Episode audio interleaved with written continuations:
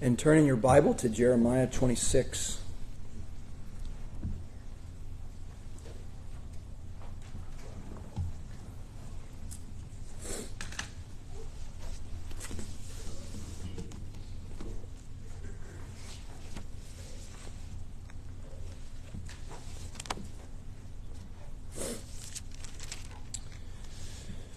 The first 15 verses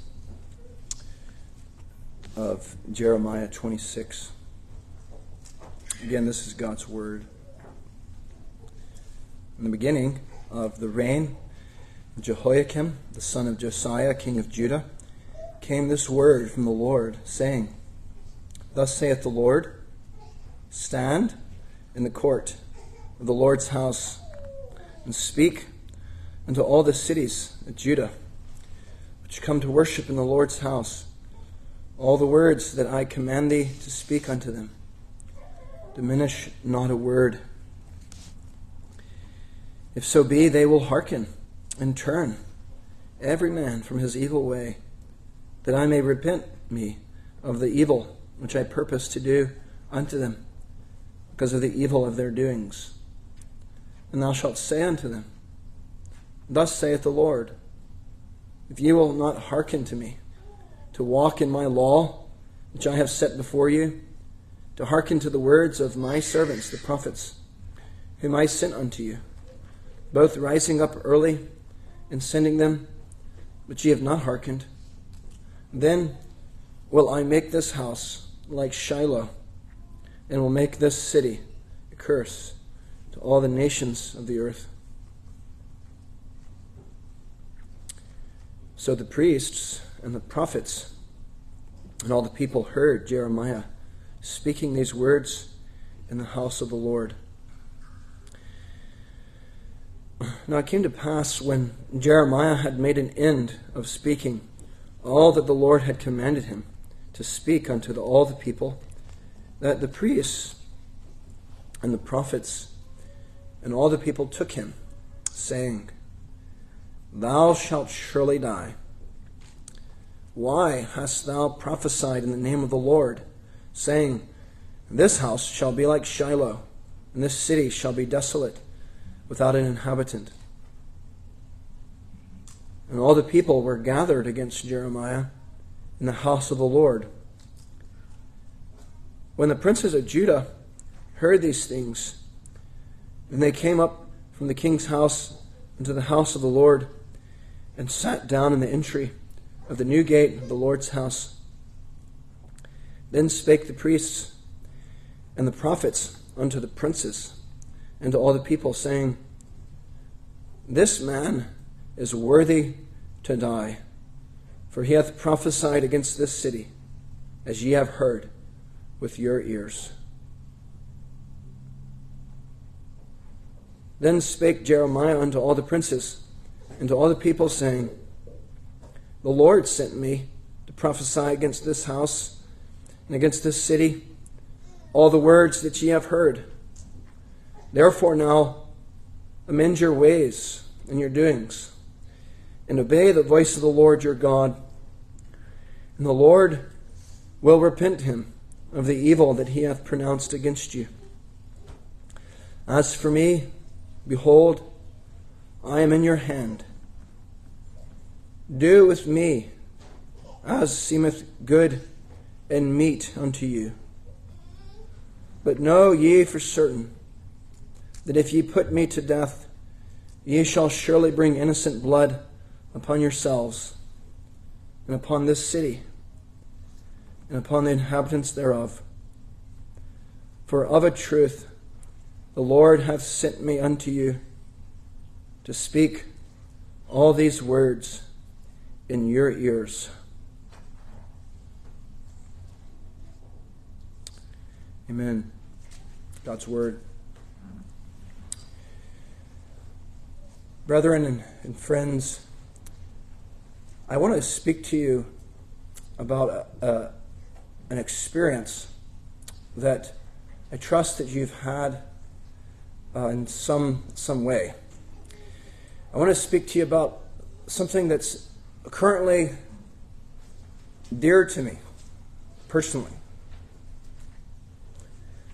and also, more than that, an issue that is important itself in the Christian life and is also important just merely for the fact that you will have this experience.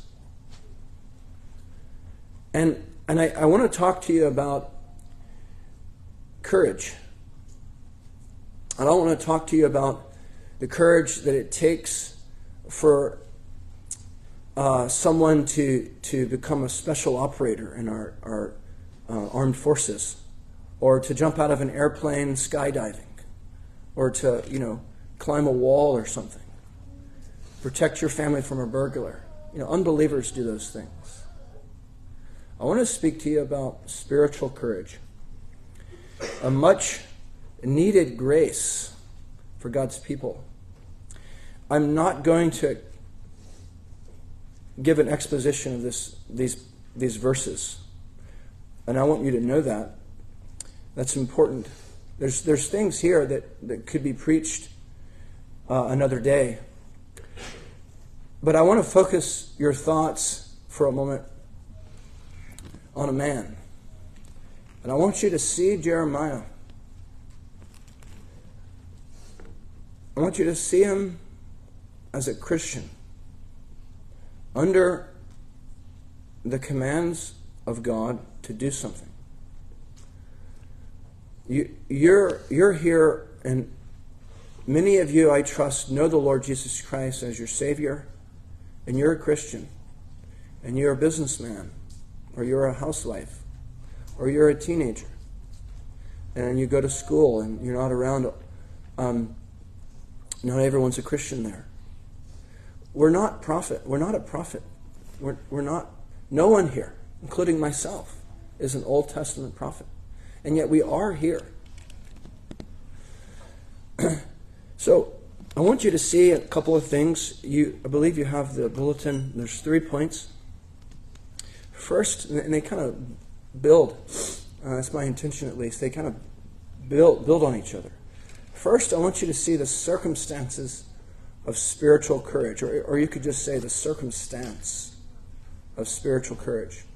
When spiritual courage is, is needed, and that is this it's very simple. It's when duty collides with difficulty. That's a good thing to get your mind around. It's when duty collides with difficulty. I don't want to belittle anyone here in your situation. But I would, I would suggest to you that it doesn't take a lot of courage to come here. You're welcome here. You could be a Muslim here, and you're welcome here. We're glad that you're here. Um, if you're not a Christian and your parents are Christians, you know, it's not, it doesn't take a lot of courage to come here. We're going to give you food. You're commanded to be here. It doesn't matter if you're a Christian or not. It is your duty before God to worship God on this day. It's your duty. However, there are, are situations when the duty that God has put upon you comes with difficulties. Notice some of the difficulties here. Okay, it's plain from the reading that Jeremiah, as a prophet, he's been commanded, it's his duty to go street preach in Jerusalem. It seems to be a feast day, and the people are walking in to the temple, to the courts. And he's going to stand in the courts, the Lord's house, and he's going to give a message that's not popular to a people that are, are hostile to him. I'm I don't plan on preaching anything today that's very controversial at all. And I sense warmth from you. That's not Jeremiah's situation. Notice a couple of particulars. Here's his duty, but notice some of the circumstances. Verse 1 We have and I'm going off the theme of experience. In Jeremiah's mind, verse 1 tells us he's uncertain of support. Verse 1 In the beginning, the reign of Jehoiakim, the son of Josiah. Well, Josiah was a good king. He was, we read the story of Josiah and we're warmed by that. Praise God for Josiah. Jehoiakim. It's different. And here's Jeremiah. What's going to happen to me? He must be thinking. Is, am I going to be supported? Some of you face that similar thing at work. There's a policy that's coming up. There's another Christian in your in your group at work, but you're not really sure if there's any others. You want to say something. You're not sure if you're going to have support. It's a difficulty. There's a couple other things here. Notice, notice that Jeremiah is outnumbered. It's a very simple thing. Look at verse 9. Why hast thou prophesied in the name of the Lord, saying, This house shall be like Shiloh, and this city shall be desolate without an inhabitant?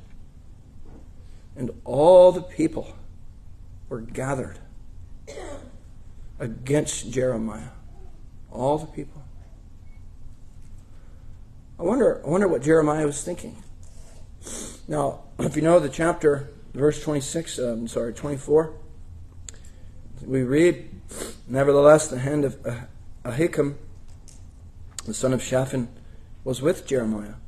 They should not give him the hand of the people to put him to death. But it's not without coincidence, it's not without purpose that we, we read about this at the very end.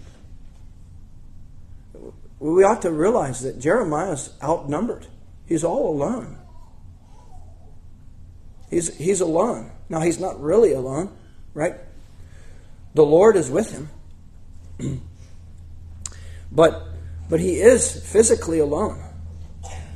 Have you ever been in a conversation and there's there, there are people jaw jacking, there's people carrying on, and they, and they, they throw out a crude joke. Everyone's laughing. and what's your temptation? Your flesh identifies with the joke. And you start to smile. Or maybe you don't. Maybe you, you sense the Lord's presence, and even though you're outnumbered, you don't laugh. And you stand as a quiet witness against immorality. That's hard to do. Are you aware of the situations in your life where God has a, a, a duty upon you, and yet the difficulty of being outnumbered comes into your midst? Work. Listen, young people, peer pressure. That's all that peer pressure is. It's all that it is. I hope that thus far in the message you would just be made aware that Christ is watching you and that you're not alone. You're outnumbered. It's difficult. It's a circumstance. It's difficult. Notice verse 9 again. And just a subtle point here the difficulty of slander. Jeremiah's message wasn't Jonah's message in Nineveh, which even they rightly deduced was, was, was partly gospel. Why would God send a prophet to Nineveh to warn them if there wasn't a hope? Jeremiah has hope in his message. If you hearken not, I will make this house like Shiloh. But if you if you do listen, it won't. And they just say this: This house shall be like Shiloh. You're saying that this house is just going to be like Shiloh, and the city shall be desolate without an inhabitant. They're slandering him. They're skewing his words.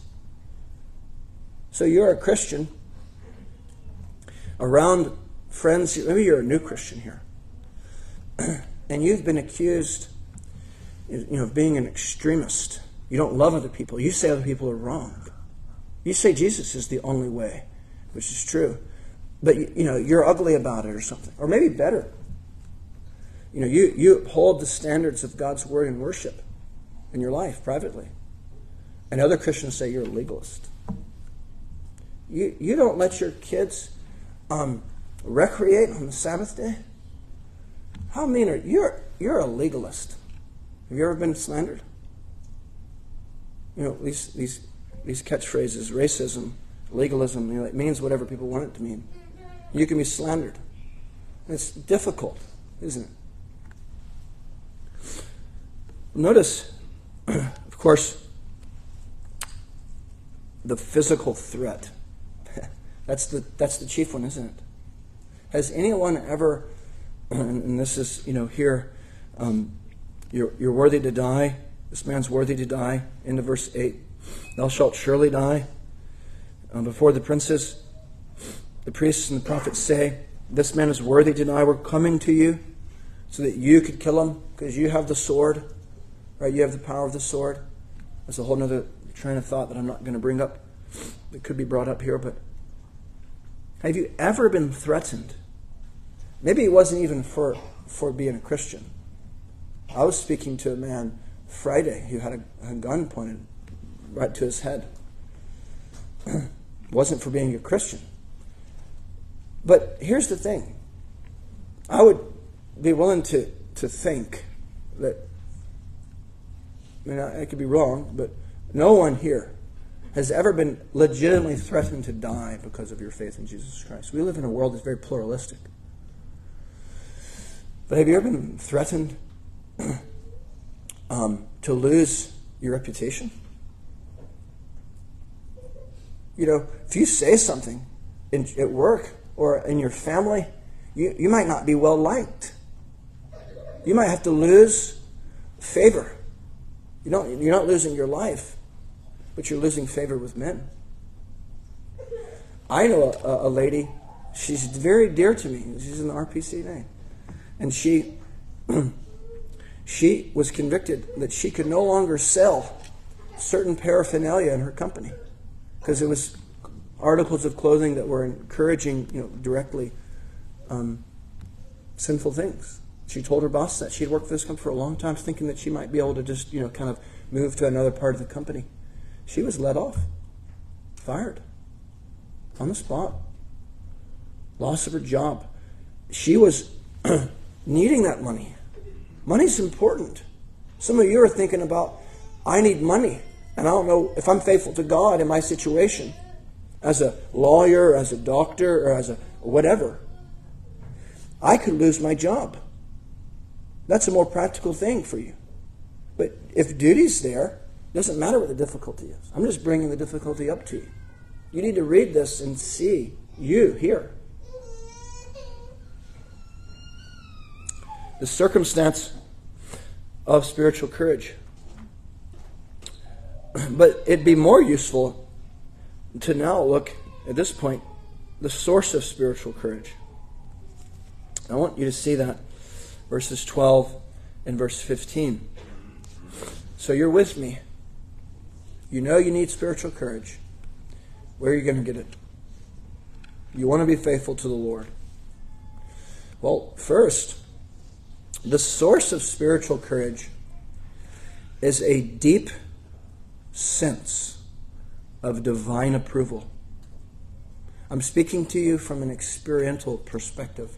I think it's important to just push pause here and say, from another perspective, the source of spiritual courage is the Lord Jesus Christ giving us His Spirit. And that's important to mention because we, we need the Holy Spirit. We don't trust in ourselves. but from a day to day practical perspective, I want to say to you that the source of spiritual courage is a deep sense of divine approval. We see that generally, verse 12. Then spake Jeremiah unto all the princes and to all the people, saying, The Lord sent me to prophesy. You see, Jeremiah knows that he has been called by God to be a prophet. he's been equipped by God to be a prophet. And that he's been told by God to do it now in this manner, for this reason, in this way, with these words, in the temple, in, in, the, in the courts of the Lord's house. Notice in verse 15, and this is where you want to go, brethren, the deep sense. Because if you're really in the fire and you're got a lot of skin in the game, to use the expression, you want to have deep,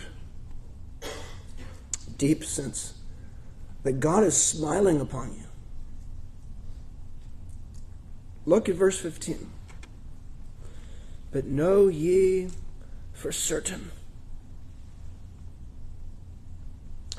that if ye put me to death, ye shall surely bring innocent blood upon yourselves, upon the city. For of a truth the Lord hath sent me. Of a truth. Jeremiah is alone, but it's as if he's, God is looking down upon him and God is smiling upon him. And he knows he's not going to diminish a word. He's going to say again in verse 13, while he's on the hot seat, amend your ways. Second time. He's going to give the message a second time. Amend your ways and your doings, and obey the voice of the Lord your God. Now, so the question at this point, in my work as a preacher, and, and to, to, the degree that preaching is pastoring, it's important for me to, to tell you how you can know God's will, isn't it? Because you're not a prophet, and you ought not to expect a verbal communication of God to you. We have in our bulletin, uh, if you look at your uh, your bulletin, just reminding you of, of our, the teaching of our church that uh, God has committed His will to writing, which maketh the Holy Scripture to be most necessary. Those former ways of God's revealing His will unto His people being now ceased. so, um, you, you need to be con- convinced that Scripture's where you get this uh, certainty. Okay? It's very interesting. Um, there's a section in the Gospel of Luke, I believe it's chapter 16. There's, I think it's a parable. And uh, a man's in, in, in hell, basically. And he's looking at Abraham, I believe. And he says, You know, if you sinned, if you send um, someone from the dead to warn my family, they'll believe. And there, we're told that they have Moses and the prophets. What does that mean? Not physically Moses and Jeremiah and Isaiah. They have the Bible. The Bible. they, they are bound to, to read the Bible, to know these things. Even Isaiah, chapter 8, verse 20, during a time of, we could say, special revelation. He said to the law and to the prophets, if these prophets don't have light in them, you're, you're going to know it by going to the law and to the prophets, the Bible, the Old Testament. So, do you know that? That's my that's my first application here under the second point. You've got to be convinced of that. I, I, I think that some Christians really aren't. And I, I hear Christians talk about, you know, well, I just feel like the Lord's moving me to do this. And I think sometimes people say that, God's people say that, and, and they mean that they've prayerfully considered their circumstances in the light of God's word, but it's kind of sloppy. Other times, I think it's demonic influence upon their life. Really is. They're just going with emotion. They're not acting upon God's word. So, do you know that? You're in a specific situation right now, and you need light. You need divine approval. And you're going to get that not by a word from the clouds, from the Bible. So, what you're going to do is you're going to open your Bible And you're going to be committed to reading the Bible. And you're going to be committed to searching the scriptures. Acts 17 11. Referring to the God's people in Berea, the Jews, synagogue there. These were more noble than those in Thessalonica. And they received the word with all readiness of mind and searched the scriptures daily whether those things were so. So here I am, visiting preacher. And I'm, I'm, I'm saying to you that you need to read your Bible. It's very basic. Do so daily. Search the scriptures daily. Do so diligently. They searched the scriptures. Word studies, meditation, reflection, reading the Bible theologically. Right? They did so critically. What do I mean by that? Whether those things were so. They're, they're, they're hearing preaching. And they're like, yeah, let's see. Huh. You know, there's a lot of bad preaching in this world. my sheep hear my voice, Christ says. Read the Bible. It's going to make your sermons from Reverend Prakash Pulan even better, more, new, more useful. So that's what you're going to do. You need light. Some of you right now can see uh, uh, a date on your calendar. There's an event in your future where you're going to need spiritual courage. and you're doing this. You need to read the Bible. You need to know the, the, the principles at stake. The third thing you need to do is you need to pray. Pray. James chapter 1. If any man lacks wisdom, yes, go to the Bible and read the Bible. If any man lacks wisdom, let him ask of God, who gives to all liberally. What a blessing. when you pray, you pour out your complaint to God and you, and you expose your heart. And the Spirit of God, it's hard to pray to Almighty God in hypocrisy with sinful motives. And so your, your prayer starts to purify your heart. It's a sanctifying thing. so you pray. Some of you need to fast. Should I marry this person? Should I go to this place? Should I send that email? Should I make this stand at work or at school? And you ought to fast. Have you neglected that? We're, talking about more kind of, there's a thing on the wall, there's, there's, a, there's a, you know, I'm going to go to my, my family in Wisconsin for the holidays. And I'm going to be speaking to unbelievers in my family. And I need to speak to them. I'm going to fast for that. Esther did it. Esther did it. three days, three nights, I believe. She fasted, she sought God's will. She was seeking to discern providence. Maybe God's calling me to do this. I need to seek the Lord. Part of fasting is, is, the, is just to draw near to Christ and to, to be near Him and to know that this is, this is the right thing. That's part of the purpose of fasting. we were told that in the Gospels that my disciples don't fast because I'm here. There's going to come a time where they will fast because I'm, I'm, I'm, I'm in heaven. And they're going to need, need me to come to them, as it were. Fast. One other thing that I'll mention, because it's very critical that we know that we're doing the right thing and that we have a deep, deep sense of divine approval.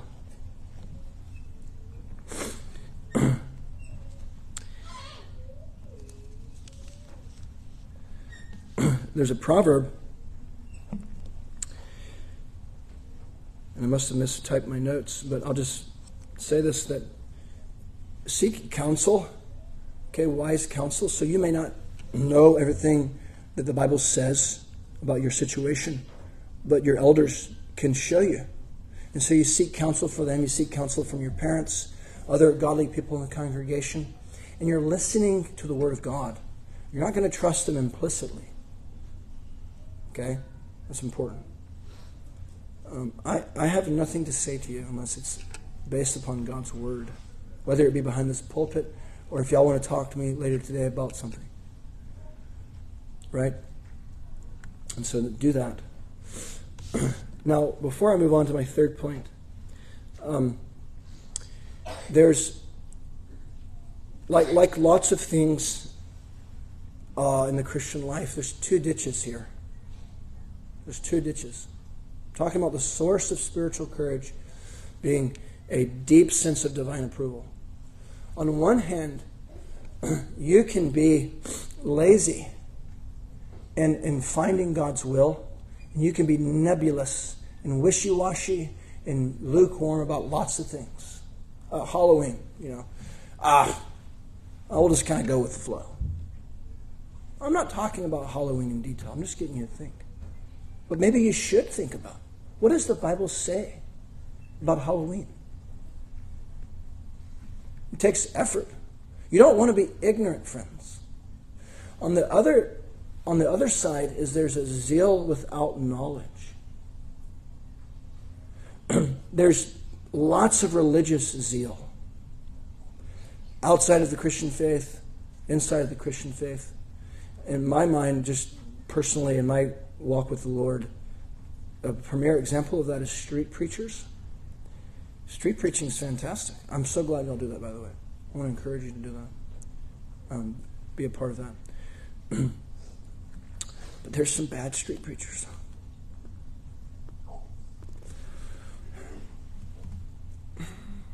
This is zeal without knowledge. It's destructive. You want, you want to be in the middle there. You want to be informed and zealous and strong. And that comes from knowing God's Word. One other thought about this is I encourage you to have kind of like two types, well, at least there's two types of ways of studying the Bible. There's probably more, but you have kind of like a long term approach where you're just kind of going through the Bible you know, you're, you're, you're learning more. It's, it's, it's, you know, five years ago, you didn't know as much as you know now. And it's not in-depth study. It's not like because you've, you know, you've read some theology books or anything. You just continue to read the Bible. And then there's that other type of study where, like, I have an issue right now I need to know. And I want to learn about that. Okay? Well, I want to speak to you, thirdly, about the key to spiritual courage In some sense, the key to spiritual courage is knowing the truth. But, brethren, I actually want to talk to you about this point. This is the thing that I want to talk to you about. It's the key. I'm going to call it. I'm going to call it the key to spiritual courage. You know, Jeremiah. Again, I'm, this is not an exposition. Okay, I'm just I'm giving you some exhortations, some hopefully some helpful thoughts from the text, of course. But Jeremiah, here's the question Is Jeremiah getting on well? uh, Judges chapter 4.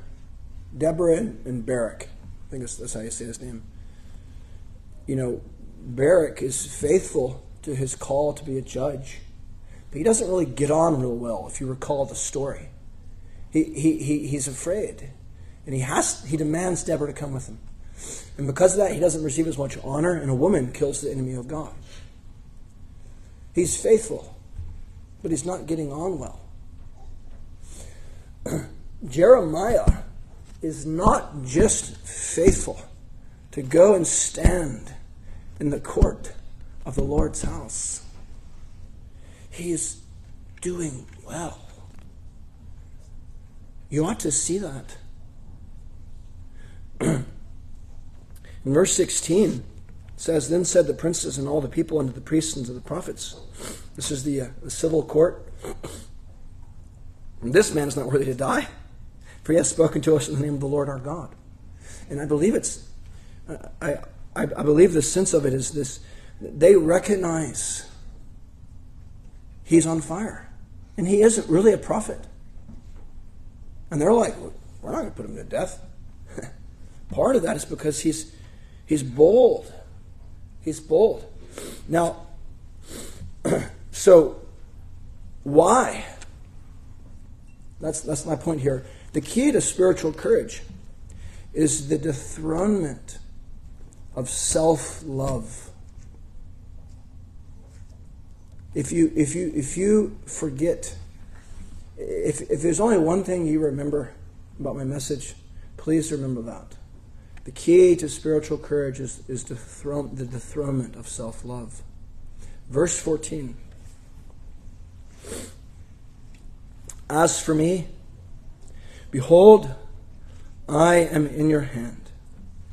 Do with me as seemeth good and meet unto you. Let me develop this a little bit to you. So, the prof- prophets who really want his blood, and the, prince, uh, the, the, priests are there, and, and, and, and the, they're, they're but before the civil court. They brought him, and Jeremiah speaks up. And he, and he says in verse 12 what he says, and in verse 13. And then he, he points his finger to the elephant room, in the room. The elephant in the room is what they're going to do, Jeremiah. As for me, I do not care what you do with me because I do not love myself. I'm not being foolish in putting myself in danger.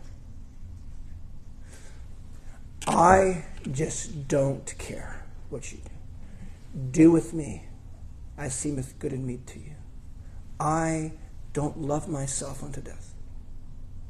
I love my Savior. And I would rather give my life for him than to forsake him. You see that? Really important. I'm gonna, I want to elaborate that just a little bit more. Okay? We see this in a couple other places in the scriptures. The dethronement of self love. Revelation 12. Here, here's a sniper shot verse from Revelation 12, verse 11. And they overcame him by the blood of the Lamb and by the word of their testimony. And they loved not their lives unto the death. so, all of you have a throne in your heart. And, and if you're like me, there's a constant struggle. You know, am, am, am I going to love myself and my idols and my reputation and my own glory? Or am I going to act in such a way that's consistent with the fact that I actually love Jesus and I actually love God? What impulse is ruling you right now? Here's another.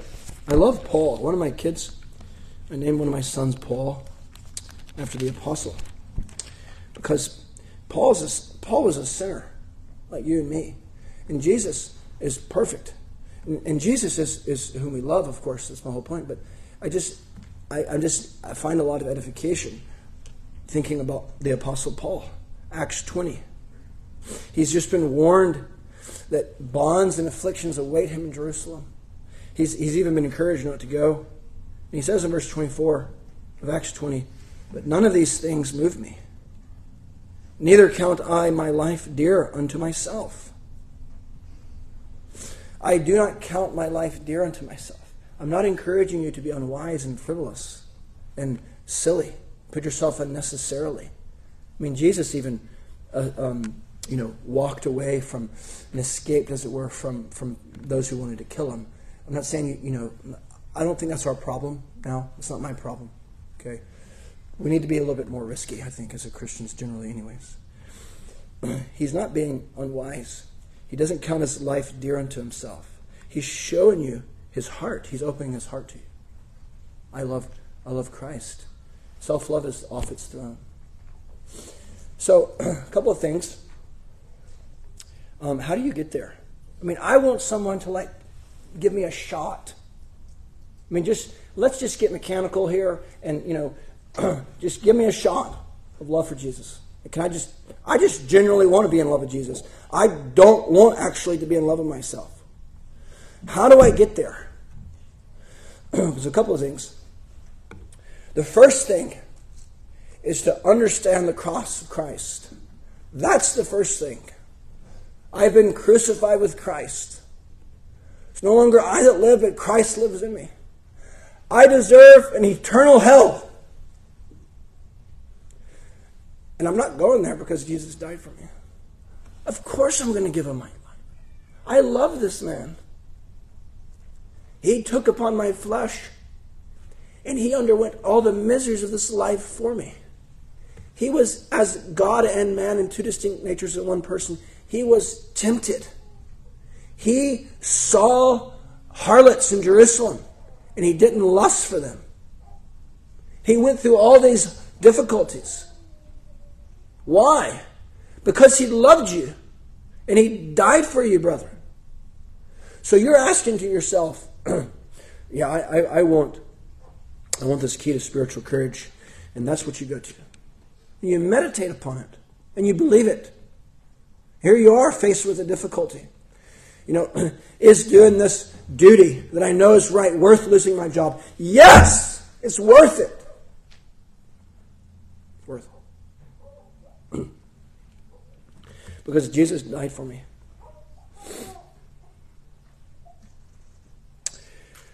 That's the foundation of this of this point. But I want to give you a couple other things.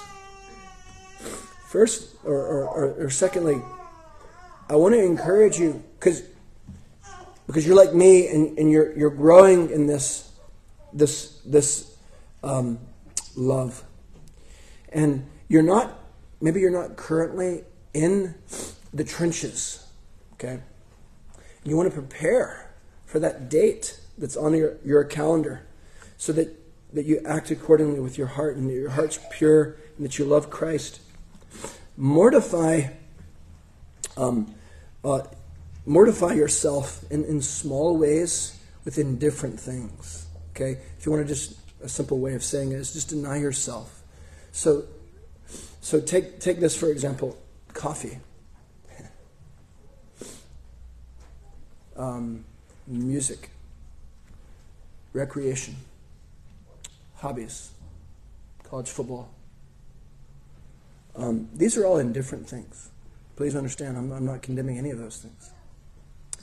And deny, deny it for a season so you might give yourself to the kingdom of God.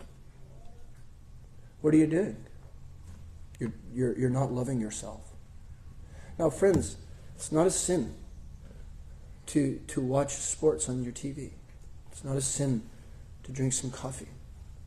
I'm just getting you to think. You're preparing for that time where Christ is going to have you deny yourself. You need to get ready for that. I'm speaking to you very experimentally and practically. When's the last time you've done something like that? How do you expect that you're going to be on your on your big day, as it were? that you're going to be in a place where self is off its throne if you, if you don't practice taking self off now. Listen, it's very de- denying of yourself to go door to door this afternoon. And you may want to go back to your house and read, you know, R.C. Sproul's, you know, book on apologetics or something. I don't, you know, that's just random, by the way, but you know, a book you're reading, okay? Um, and that's good. I don't want to discourage you from that. But maybe God would have you do, do this instead. As your elders have suggested, this is something we do. I think it's once a month. What are you doing? You're denying yourself. Now, the key to spiritual courage, I, I, have one more application and then a, a, story. Okay? This is really what I want to tell you. The key to spir- spir- spiritual courage is the dethronement of self love. Now, in my life, um, there's an important verse. Maybe I'll just read it to you. It's from Psalm 19. And it speaks of something that's super important. Um, I'm sorry, Psalm 16, verse 11. We have this statement In thy presence is fullness of joy. Okay, again, another, another kind of a sniper shot verse. I realize that, but it's helpful just to look at the phrase, in thy presence is fullness of joy. And And what I'm telling you is that if you're not already doing this, then learn to love communion with God as an end in itself. Paul is with another man, I think it's Silas or Barnabas, I can't remember, and they're in jail. They've been persecuted. And they're singing hymns to God. What's going on there? They're delighting themselves in the Lord. They're communing. Fullness of joy is not being popular, kids. Men, fullness of joy is not being successful in your line of work. Ladies, fullness of joy is not having a home full of kids that love you and you're known as a mother in Israel.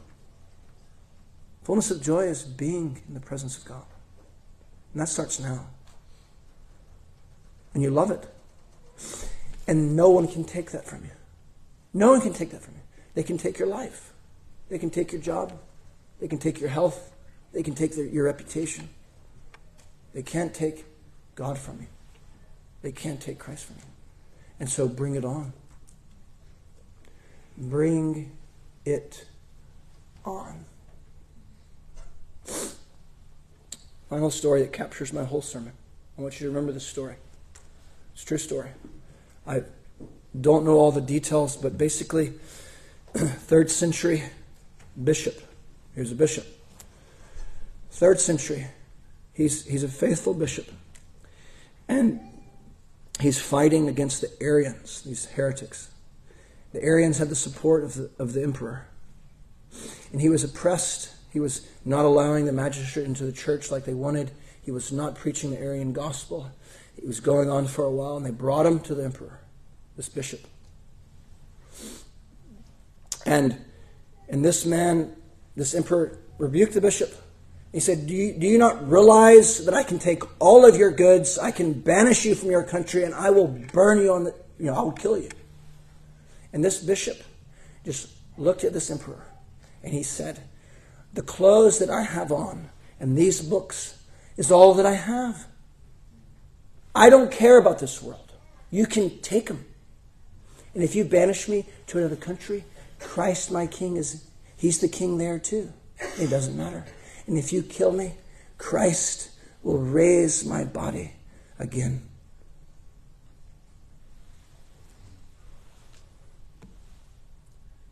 He just he just loses he just doesn't care, does he? That's that's that's what we want to do. He just doesn't care. All he all he wants is God to be glorified. Because he doesn't love himself unto death.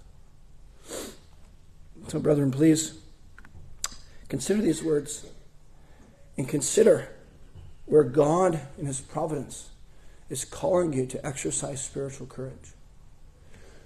Know that what you're doing, know that your course of action is the right, God approved way.